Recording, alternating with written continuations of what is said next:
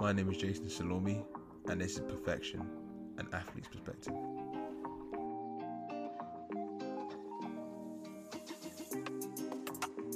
We've got a very, very special guest today. Uh, a good friend of mine, running back for the GB Lions, formerly of Southampton Stags, London Blitz, Dresden Monarchs, and the Bialystok Lowlanders, Mr. Glenn Toonga. Glenn, how you doing, man? Hey man, what's up, man? I'm good, man. I'm good. I'm good. I'm excited, man. I'm excited. Uh, yeah, me and Glenn, me and Glenn know each other for a while. Uh, we used to play at Blitz together. Uh, we played against Yeah. each other at uni. Uh, obviously now, Uh. now, now Glenn's now Glenn's on his way uh, to doing great things. Hopefully in the CFL. Um, but Glenn, the reason I wanted to speak to you is because obviously you do a lot of things at ATP. Um, Yeah. your your performance sort of your performance thing, and obviously you're you're getting ready to go to the CFL um, and compete in the CFL Combine. And I just wanted to discuss a few things with you that might help me and might help people listening. Um, if that's okay with you, man. yeah, man. Yeah, yeah, cool. Yeah, let's do it. Yeah, Cool. I'm down, down for that. Yeah, man. All right. So one thing I noticed, you guys training in ATP, uh, you do a lot of like like force production, like jumping around, like ply, plyometrics and stuff like that. Um, for you personally, is there is there a way that you found that's that's uh, the best way of training it? Uh, and if you don't mind sharing the secret, so people can uh, can improve. So you mean the best way of, of training like explosiveness, or Yeah, yeah, yeah. Just like Um, explosive stuff. Yeah, so like so obviously, um, we work in. So when we're talking about explosiveness, we're, we're talking about, well, at ATP specifically, it's all about getting athletes faster. hmm Um, so the more explosive an athlete is off the line, um, the, the better it is for them. Um, you know, the more force an athlete is producing, obviously, um, the, the, the faster they run. Yeah. Um, you know, it's just uh, those, those are physics. The more you put into the ground, you get back. Um, but obviously, there, there's certain angles that you need to be putting force in. Um, Yeah. There's more, more um, angles are more optimal than others. So um, we do a lot of jumping. Um, we do a lot of jumping top with, with elasticity, um, with elastic strength. Obviously, like you said, explosiveness. Um, yeah, Mm, Yeah, man. No, because one thing I've become aware of, uh, especially this off season, is like um, someone putting it putting this out to me. Um, there's like two different things that most athletes need when they start training, or when they come to different uh different training methods. It's like obviously everyone has strength, like you know, like linear strength, like squatting and deadlift and stuff like that. hmm And some people have, you know, like just like you say, the ability the ability to transfer that to put in um, force into the ground. And I think I think for most people, you kind of have to figure out which one you lack more and then work on that. Because there's some people like you who can squat like 500 kg or whatever it is you squat. I don't know how much you squat. Um, but I can also, but also have the ability to to put that into the ground and like pre- prepare yourself forward. Is that something that like yeah. That's something that you you found that you had to work on? Did you have to work on a particular part of um of, of like strength or plyometrics, or did you just have Um, to keep working both at the same time? So I found that like earlier on in my like my training years, I was just naturally strong. Yeah, Um, and I guess for a while I thought that that was enough. But I Mhm. guess as athletes, as performance athletes, you know, because we're, we're not bodybuilders, we're not powerlifters. As Yeah. performance athletes, you know, you, you don't have say ten seconds or however long it takes you to perform a squat. Um, you don't have that long in a game to produce force. Mhm. Everything is really fast and really quick. So I find that yeah, it was great being strong, but now I needed to find ways that I guess to transfer that strength into explosiveness on the field and, and being fast, but still being strong. yeah, Um, so I find that plyometrics, whether it's upper body plyometrics or lower body plyometrics, were, were a great way of me transferring all the strength that I have naturally, um, I guess, into explosive strength and like um, speed strength Mhm. um, on the field. Because, you know, if, if you didn't, I guess, need to be explosive, you find that, I guess, the power lifters and the bodybuilders would do really well, really well at, um, in performance sports, but Yeah. they don't. Um, not because they're not strong enough, but because the amount of time that it takes them to generate that um, that that force um, on the field or on the court um, on the track, it takes way too long, so they don't generate as much force as they do like whilst they're squatting or whilst they're benching. Um, so plyometrics are a great way to do that because I guess obviously depending on what plyometrics you're, you're looking at, but a lot of them it's it's always um, short contact time with the ground. Mm. Um, so within that short contact time, um, you're always trying to produce um, the most amount of force that you can, and I guess you're constantly working on that. Yeah, So, yeah. yeah, man. And and with with um with your plyometric work, do you find that like like is, is strength training and plyometrics is the recovery aspect sort of the same, or do you find that you're spending more time recovering um from one more than the other? Um, so, so when I think about recovery, I think more um, of the session as a whole. Yeah. Um, h- how demanding, how intense is that session going to be? hmm Um, you know, and, and and how demanding is the plyometric that we're doing? Um, when we talk about like plyometrics, I like to, I guess, not give full recovery. So I'm not going to give you a whole three minutes, but Yeah. you know, we don't do it as part of our conditioning. hmm Um, you know, we, we keep it short, keep it at the start of the session. hmm Um, with strength training, it's a bit different. Um, I, I guess I, with strength training, I like to keep the intensity up. So I guess I, same, I won't give myself full recovery, but I'll, I'll give myself enough so I can go and perform, say, my next three reps Yeah. at, at, you know, at a good quality, at good speed. Um, so yeah, I, I guess that's, that's my answer to that. No, that's good, man. That's good. And obviously, because right now we're in a pandemic, has your training changed much, or is it pretty much the same? Um, so fortunately, I still have access to gyms. Ah, um, because like because uh, because uh, you know the government has that that elite athlete, you know, elite sports is still going on. Yeah, So yeah, if you meet like certain requirements, you can still use the gym or use certain performance centers. So my training hasn't changed much, but you know, during the first uh the first lockdown, hmm it changed completely because I wasn't spending much time in the gym. So yeah, I did a lot more jumping, I did a lot more running. Yeah. Um, and I really like that. So this time round, uh, this off season, I was like, I took that aspect of you know a lot more jumping, a lot more running, and I took that over to to this, I guess, I guess this phase of training. hmm So I'm still in the gym, but I'm spending a little a little bit less time in the gym, um, and spending you know a bit more time running, um, a bit more time doing plyometrics, um, a bit more time on the field. Mm. Uh, so yeah. Do you find do you find um because I'm kind of with you um because obviously you know lockdown I don't really have access to the gym where I am unfortunately Mhm. all of us have elite facilities but um I've, I've, I found Okay. I found that um, I found that um, I actually like really look forward to a lot of the the running and jumping because it's it kind of is um, it's a bit of a change of pace really. Like a lot a lot of the time we're we're in the gym doing what we're doing and stuff and you know you do you do plyometrics but not as much as you would obviously when there's no equipment. But do you find that you Yeah. look forward to it um, now yeah, like I, I feel like um, a key aspect of training that I guess gets overlooked a lot of the times is fun. yeah You know, your training session's fun. Um, you know, sometimes they're not meant to be fun. Sometimes they're meant to be grueling. Sometimes, you know, they're, they're meant to be tough and meant to be exhaustive. But, um, you know, generally, are your training sessions fun? And I find that doing stuff like sprints, doing stuff like, you know, all forms of jumping, plyometrics, they, they always tend to be fun. They're always like exciting. Um, so yeah, like yeah, I, I, I do I do look forward to those sessions. Um, I feel like you have to, do you know what I mean, as an athlete, um, you know, it's something that you spend a lot of your time doing. So there's no point doing it if you're not having fun. Um, you know, it's a bit different, I guess, if you're a boxer and you're making God knows how much, or if you're a soccer player and you're making God knows how much. So I guess it'd be more about the money, but you know, at the level that we're playing at, and the sport that we're playing at, um, within this part of the world, um, I don't feel like the money is enough to to make up for not having fun yeah during training right sessions or not enjoying what you're doing. Yeah, and and I, I find as well like when you when you actually look forward to training and you're having fun, um, you you seem to get more out of it, man. Like you, you actually 100%. you you had you actually like you know one thing that, that I've, I've focused on is being present, and it's much easier to be present when you're having fun. Um, Yeah, exactly. you're not really looking forward to the end of the session. You're looking forward to okay that this next rep or next set is going to be sick Yeah, and then that's Exactly. that's that's really how how you end up getting better um because you know you're focusing on, on the actual rep and you know that uh some I, Exactly. think I think it's called the mind muscle connection where like you're actually thinking about what you're doing what you're doing, yeah. yeah and then you know you end up getting getting better man so yeah I think you're right you're actually, yeah, you're actually doing stuff with intent.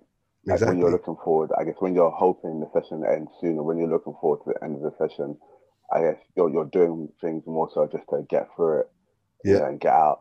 But but when you're having fun and when you're enjoying what you're doing, I feel like it's much easier to do something intense. Like a big thing about you know when we talk about it, um, doing explosive work, whether it's running, um, jumping, whatever, it's always to do something intense. And I feel like Mm-hmm. it's much easier to do that when you're actually enjoying what you're doing rather than looking forward to being done with it. Yeah, definitely, man. Definitely. Um, so you, you spoke about off season a little bit. How do you how do you structure your off season? Because I know it's obviously different with different sports. Um, Yeah, I know I know some people like to do certain things at the beginning that they cut down on the end, and I know some people like to like be at like a certain weight and then they lose the weight or gain the weight or whatever or whatever. And I know some people like to try and peak. Obviously, with, with American football, in your position, um, you know, you're not because of because of the combine. I'm not really sure when you guys are going to camp, but are you looking to yeah. are you looking to like be peaked like going into camp or how, how do you structure your season? Um, so the way I'm structuring this off season now, I guess, is a bit different to to how I would normally have done it, just because of Corona. Yeah. Um, inconsistency is a bit been a bit of inconsistencies of like gyms closing, gyms opening, or certain facilities being open and certain facilities being shut. Um, but generally, it's more so okay. Um, at the start of the off season, I like to get in shape. So whether it's you know we start with tempo runs, um, a lot of hill work, um, stuff we do in the gym. It's more so to get in shape, get me ready for like the faster stuff um, that would come further down the line in the off season. Mhm. Um, a big main aspect of what we do at ATP um, is triphasic training.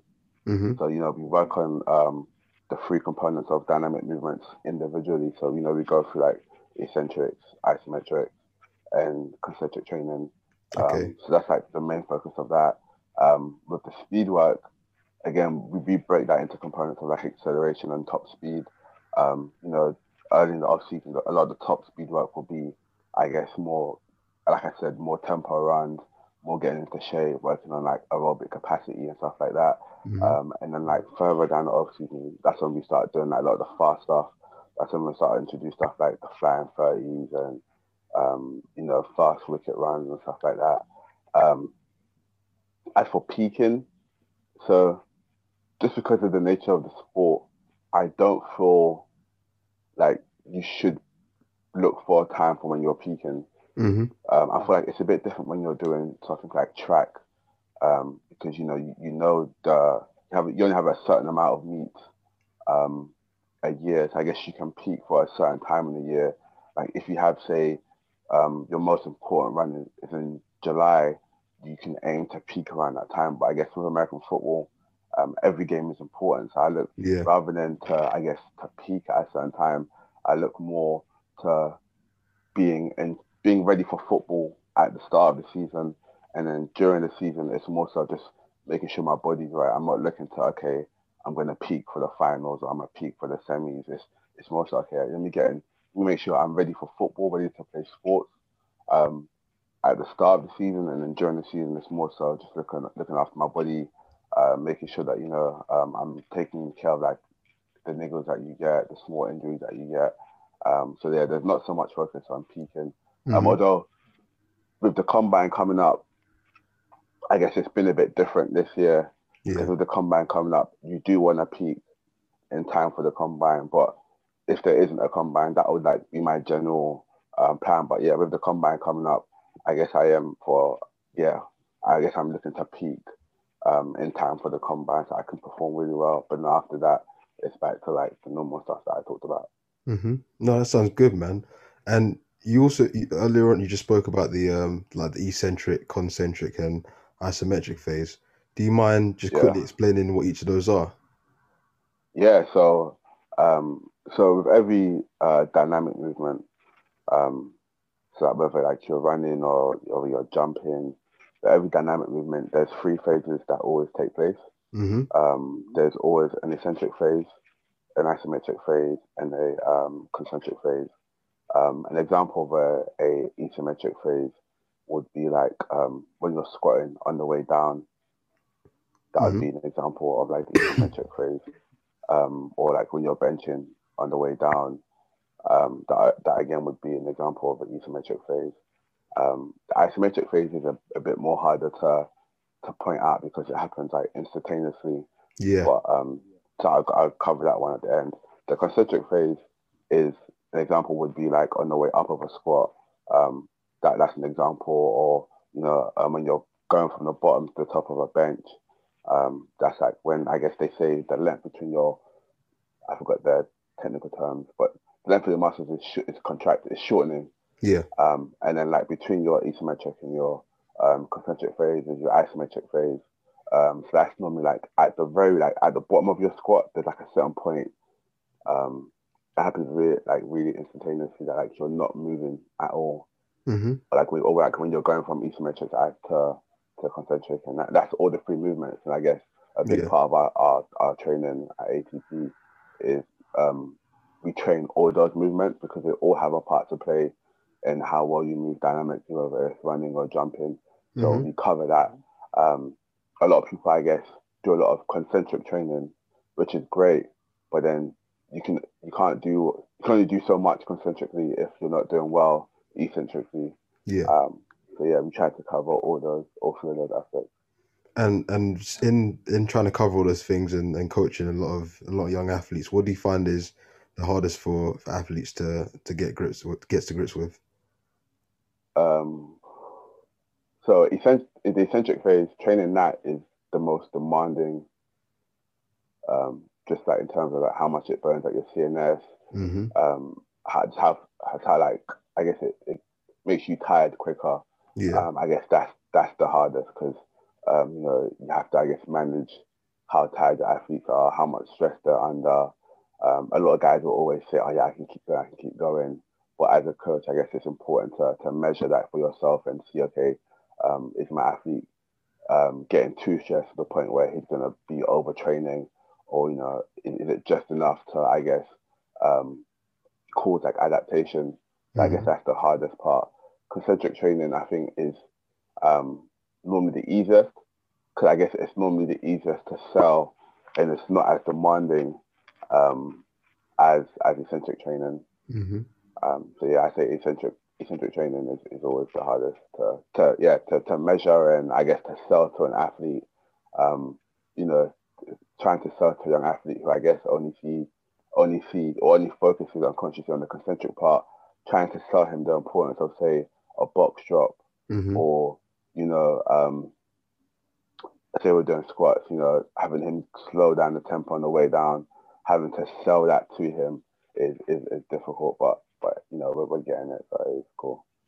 And uh, what I, I mean, because because eccentric training is, is obviously exhausting, and obviously you're training a a lot yourself. How do you, um, when you're training, how do you make sure you're not burning yourself out? Because obviously in, in our sport, and especially I think it might be a, a British thing. You know, we always look to you know everyone wants to like, work hard and hard graft and all this stuff, but Yeah. sometimes sometimes sometimes you know that, that can lead to injury that can lead to, to Mm. poor poor reps which lead to injury so how do you make sure you know i mean how do you make sure you're you're training the right amount and not causing yourself damage Um, at the start, it's normally trial and error. yeah if I'm being honest, especially, um, yeah, it's normally trial and error, but there are like certain, I guess, symptoms to look out for um, if someone's overtraining or not. Um, so just because of like, so obviously you want to put your body through stress to cause adaptation, yeah um, but but during that you risk like burning your central nervous system out, and you risk like um, weakening your immune system. So I think there's a lot of times when people are overtraining, they tend to start getting sick. mm-hmm. So that's normally a good sign. Like- Like, like- they, they, like- they start yeah. getting sick. yeah yeah Like yeah. Um, so that's normally a good sign. Um, another good sign is normally like restlessness. It's Like you'll be tired, but say you can't really sleep. mm. Um, so like if I'm like say cool like me who I like to sleep a lot. If at night I find that I'm not like having good nights of sleep, that's like a normally another sign. yeah Um, and I guess just just getting to know how your body feels. Like, I can tell when I'm tired. Like towards the end end of the week or um, towards the end of like a training block, I'll start to feel tired, mm-hmm. and then I, I kind of know okay, um, cool. Um, but I guess these are all things that take trial and error. More, yeah. I guess, reliable ways that I that I'd like to do, or that I do sometimes if I have like the resources. Um, I'll like me- measure certain things that I'll do. So I might say I might measure my vert jump at the start of every session. Mm-hmm. Um, that's normally a good indicator to know like where I'm at. Like, am I tired? Am I not tired? Um, yeah, I, that's, I, that's, a good idea. Actually, like that.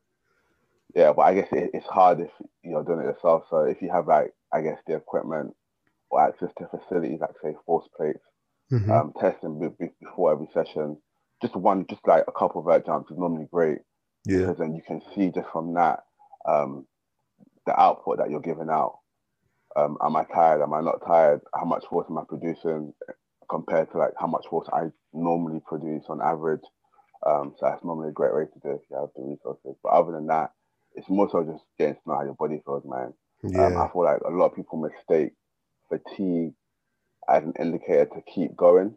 Mm-hmm. But normally, it's normally a sign from your body to, okay, yeah, man, you probably need to take a, a couple of days off, a deload day, or bring the intensity of your work, your workouts down, or um, have a bit more rest to recover between workouts.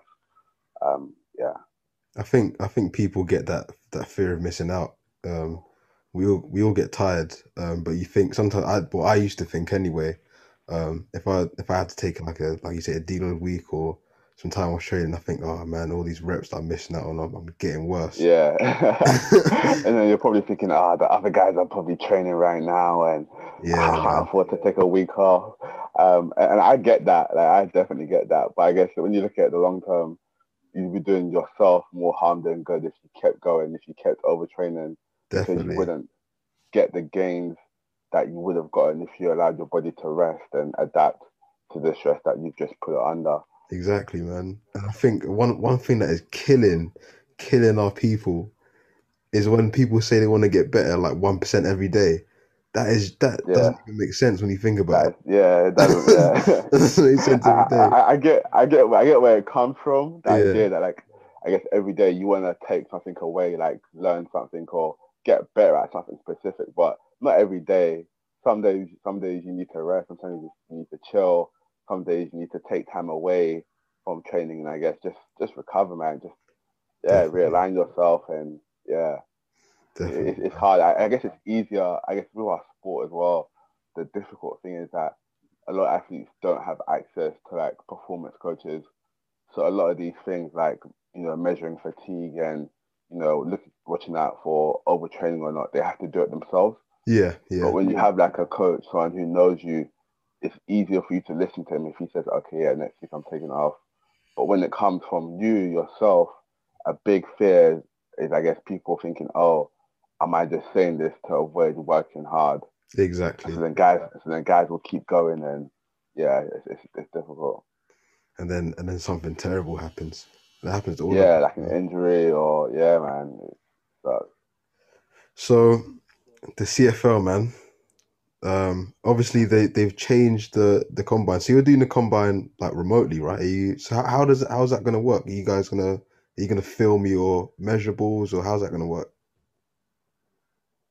So so basically, yeah, the CFL announced a couple weeks ago, a couple weeks ago that that they're going to do the combine remotely just because of everything that's going on with coronavirus. Um, it wouldn't be a good idea for us, and I guess the country probably wouldn't allow um, you know many people from different countries to all come at once and I guess gather around, especially when Canada's going through like their second wave. Mm. Um, so what they said is that we'll do the combine remotely, mm. and then they haven't. We have a Zoom call on the second of February. Okay. I guess to discuss like the logistics of how that will work, but um, I guess there's two options. One will be they split everyone into groups, I guess, based on time zones, and we'll do it all live, but we'll also have people recording. Okay. Like so, we'll have we'll do it on live in front of scouts, but there'll also be like say another phone that's recording, so I can watch it later and send to scouts. Yeah. Um, that's one way. It's a bit more difficult because I guess you have to, um, you have to hope that everyone has access to say enough cameras to do yeah. it live and like be recording their stats. Um, and obviously there's, there's like technical issues that can happen with like a loss of signal or a lag, like jet lag, I mean not jet lag, so like a lag in terms of like internet connection and stuff like that. Mhm. Um, the other option would be, I guess, to just have people record it on their own and have them send it through to you. yeah, Um, the difficulty about that is, I guess, you'd have to be able to tell through camera if that's 40 yards. You know what I mean? You yeah, have to be able to tell as a scout, okay, was that 40 yards that he just ran? Um, or is that 5 10 5 rather than 3, rather than 3 9 2? You know Yeah, You yeah, have to, yeah. As a scout, you have to be able to tell these things. So I guess that's the difficulty with that. Although it would be easier because there wouldn't be stuff like lag or you wouldn't have to hope that everyone is in like the same time zone. You could just tell the guys, okay, here's the deadline day. By this day, you need to have some videos of this, this, that. But like I said, there's there's issues because you'd have to be able to tell whether people are running the right distances. they gotta trust you. And yeah, they gotta trust you. Yeah, exactly. and then on top of that, the the Canadian combine is, is famous for, I guess, doing like one-on-one drills. Yeah, You know, they're famous for doing stuff padded, but you won't get that because people will be on their own. So it would just be the normal combine Mhm. drills. So, so uh, what are you expecting from this process? Because obviously, it's a, it's a lot more different than actually being in front of in front of people and in front of scouts, as as you know we witnessed last year. Do you think do you think it'll be easier? Do you think it's going to be a bit more challenging? that I would have done really good in person. The issue with, I guess, doing it on a like a remote combine is you have to, I guess, shine athletically Yeah, um, through a camera, which is, I guess, a bit more difficult. Um, but it's cool, you know. I, I always like a challenge, so I'm ready for that. yeah, man. And and what are you? Because obviously, um, in different sports, you know, there, there might be guys that are moving up to to like a more pro setting or like a like a senior setting or whatever. What are you thinking about moving up to to playing against guys that have been playing since they were like four years old, and you know you might be playing against NCAA stars? How you how you thinking about that? I like that. Yeah. Um, I guess the, the nature of the sport is to compete. hmm Like fundamentally, that's what all, all our sport is, just competing against the guy in front of you. And um, I guess you display how good you are by how well you do against the guys in front of you. Yeah. So I guess it'd be a, a great challenge for me to see how good I am by playing better guys, by by playing better opponents. hmm Um, I wouldn't be playing the sport, I guess, if I didn't want to see how good I was, or if I didn't want to consistently like challenging myself and get better. So I'm it, cool. I'm, I'm looking forward to it. So Yeah, and I think I think as well one thing that, that someone said to me um, that was really good bit of advice is you wouldn't be there if you weren't ready to be, you know. So, and yeah, anyone who's 100%. exactly anyone who's moving up to to whatever level or higher level and you're you're a bit nervous, um, you wouldn't be in a position to to compete at a higher level against uh, against you know top notch athletes if if you weren't meant to be. Um, Yeah, sport I- I sport is totally like agree. yeah, that's it. Like sport is the the ultimate meritocracy. Like you don't you can't get far in in, in any sport without being good at it. So if That you are good, yeah. if you are in a position to compete, then you've done the work and it's, it's time to show off, man. Yeah. You're clearly there for you clearly have something that's allowed you to get there. Exactly. I feel like a certain level that's allowed you to get get, get past all the other obstacles that have come your way. So it's Yeah, just about being able to compete on that day or in that moment. That's it, man.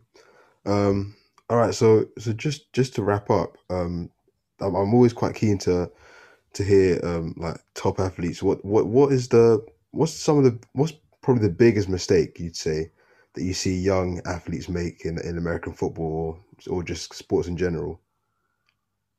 Um, not not not asking for help. Mm, I feel like um, too many people have pride. Like obviously, so I understand that like pl- playing a sport and I guess living is difficult because it's hard to explain, say, to an employer um, or to I guess friends that you know you can't make certain things or you can't attend certain shifts or whatever because you have your sport um, or you have to go to the gym or go to the field, and because of that, I feel like a lot of athletes take on things, take on responsibilities onto themselves, which is important too. But I mhm, feel like it's also important to ask for help. Um, and like playing our sport, for example, in the UK, um, you have to get to a certain level before you start, I guess, getting paid or whatever. So a lot of it is I guess you're almost volunteering your time. So I get that like a lot of athletes may not have money to invest into training, but so they don't ask, they they teach themselves, and which is great, which is Yeah. great in long run. It's important to teach yourself, but I guess that opens up the door to loads of like lots lots of trial and error, loads of mistakes that you'll make. So, uh, like for me, always ask for help. The worst, the worst thing someone can say is no. Do you know what I mean? Um, and and as a coach myself, um, if an athlete comes to me, you know, he doesn't have the financials for me to, to I guess take part in our program. If I can see that, you know, he's willing to put in the work, we can find some sort of compromise. Mm. That's the way to do it, man. That's that's Yeah, man. Just All, all ask for help. that's it. Just everyone, you know, if you're struggling with anything, just ask for help. But don't make you weak. It make it makes you, if anything, it makes you stronger and more responsible to recognize that you have a weakness and, and you're willing to be vulnerable Exactly. to, It, to it- it's hard to see that yourself. Like I see a lot of guys doing drills, and I, I appreciate the hard work that they're putting in, but they don't see the mistakes that they're making. hmm Whereas if they ask for help, it'd be it'd be better for them. Yeah, man, that's it, man.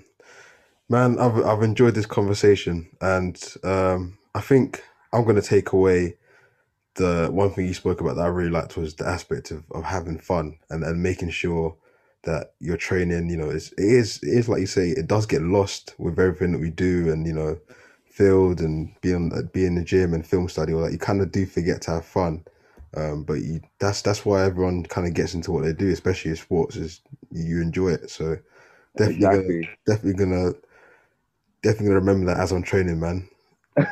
exactly. Have fun, man. Enjoy what you're doing. Otherwise, like, go do something else. You know what I mean? Trust Uh, me, yeah, man. I, I, I don't uh, like this. Isn't I guess America where it's a it's a matter of where it's a bit more. I guess um like a matter of life and death. Yeah, exactly. like, especially in the you have a bit more more choices. Like, cool, you don't do sports, that's fine.